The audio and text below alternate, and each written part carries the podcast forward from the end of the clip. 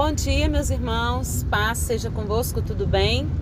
Comentar com vocês aí a respeito de uma passagem do livro de Lucas, no capítulo 3. Começa a partir do verso 7. João dizia às multidões que saíam para serem batizadas por ele: Raça de víboras, quem deu a vocês a ideia de fugir da ira que se aproxima? Deem frutos que mostrem o arrependimento.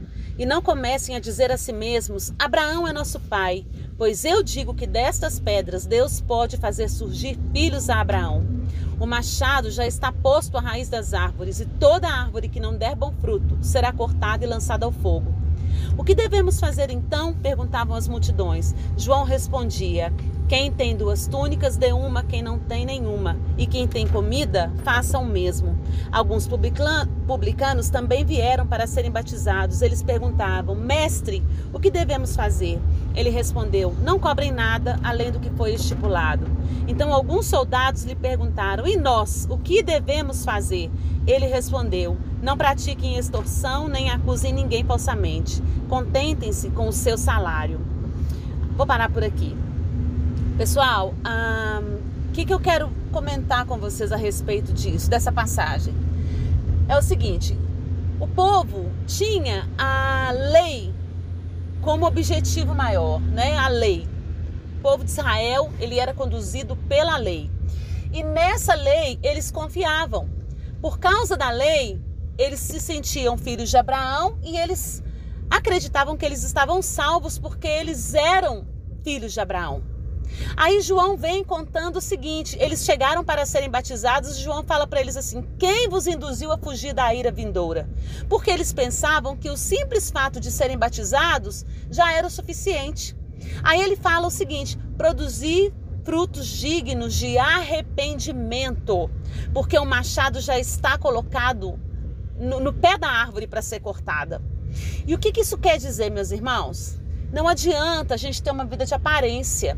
Só ir lá e ser batizado não significa nada.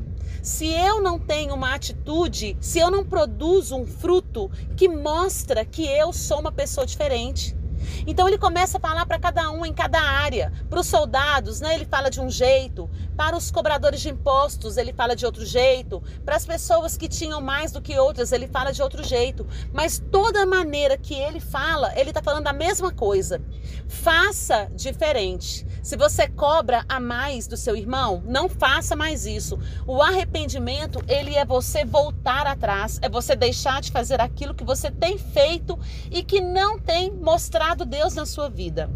Por quê? Porque o machado já está posto para cortar a árvore. Isso representa que o juízo de Deus está muito próximo e nós precisamos mudar as nossas atitudes agora. Então não adianta simplesmente uma vida de aparência. Essa mudança ela tem que acontecer de fato. Na nossa atitude nós precisamos demonstrar que de fato Jesus habita em nós e deixar de agir, deixar de fazer coisas que a gente fazia antes, coisas que vão nos tirar do caminho do Senhor porque elas não agradam o nosso Deus. Amém? Então eu quero que vocês meditem nesta passagem e que a partir de hoje cada um de nós possamos produzir frutos dignos de arrependimento, atitudes que demonstram que Jesus habita em nós. Que Deus abençoe vocês. Olá para você, tudo bem, meus irmãos? Deus abençoe o dia de cada um.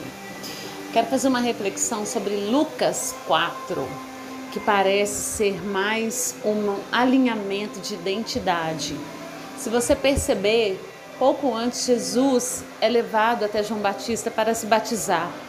E assim que ele se batiza, vem uma pomba, né, o Espírito Santo em forma de uma pomba e pousa sobre ele e ele escuta o Pai dizer: Este é meu filho amado, em quem me comprazo. Em seguida, Jesus é levado para o deserto pelo Espírito Santo para ser tentado pelo diabo.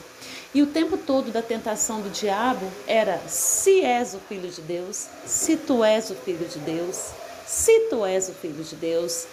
E neste momento, Jesus repreende Satanás e vai, sai dali do deserto.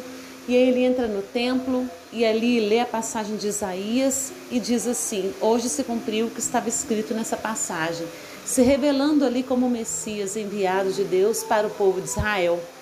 E aí as pessoas começam a dizer: Mas este não é Jesus, o filho do carpinteiro? E é muito interessante porque em seguida a gente vê Jesus expulsando um demônio e o demônio fala para ele assim: Bem sei quem tu és, o Santo de Deus. Em toda a passagem do capítulo, você pode ver que a identidade de Jesus ela era confirmada ou ela era questionada. Isso acontece conosco também. Eu creio que Deus colocou isso daí para a gente poder entender que todo mundo pode duvidar da nossa identidade, menos nós. Nós temos que saber quem nós somos em Deus. Jesus sabia quem ele era em Deus, por isso ele não foi vencido por Satanás, porque Satanás tentou pôr a prova o tempo todo. Se tu és, se tu és, mas Jesus tinha acabado de ouvir do Pai: Tu és o meu filho amado, em quem me comprazo. Então, querido, nesta, neste dia, né, eu quero falar para você. Você é o filho amado do Senhor. Então, não se deixe enganar. Não se deixe duvidar. Muitas vezes a gente mesmo duvida de nós mesmos, da nossa capacidade, da nossa paternidade. Mas Deus é nosso Pai.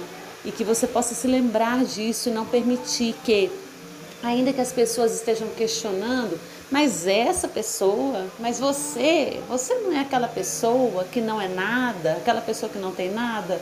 Não, você é um filho amado do Senhor. E se você souber disso, não tem quem vai tirar você da sua posição. Que Deus abençoe o seu dia.